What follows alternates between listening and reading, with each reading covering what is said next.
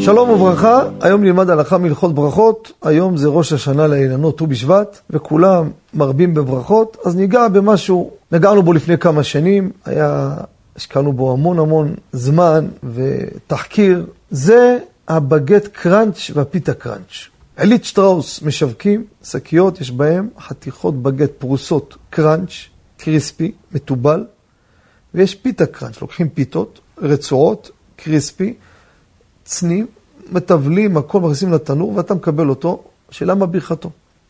בזמנו העדה החרדית כתבו עליו, ברכתו מזונות. מודים דה רבנן היינו שפחי. אחרי שעברתי מסע ארוך מאוד, פניתי לעדה החרדית, והם הורידו אנשי מקצוע לשטח. אריכות גדולה.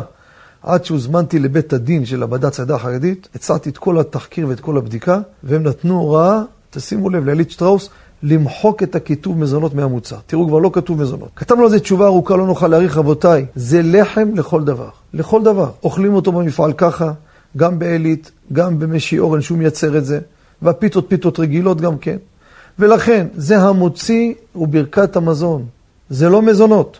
לכן, בגט קראץ' ופיתה קראץ', מי שקונה את זה שידע. לחם עצלות לא תאכל, חשב לחסוך את כל הסיבוב, לא חסכת כלום. עכשיו תחליט, אתה רוצה, תיקח אותו, אבל טול ידיים, ואיך המוציא, ברכת המזון.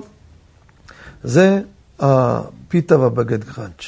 תודה רבה, ושיהיה לכולם ראש השנה לאילנות, כאדם מועץ השדה, שיהיה ברכה בפירות הגשמיים והרוחניים, אמן. תודה רבה וכל טוב.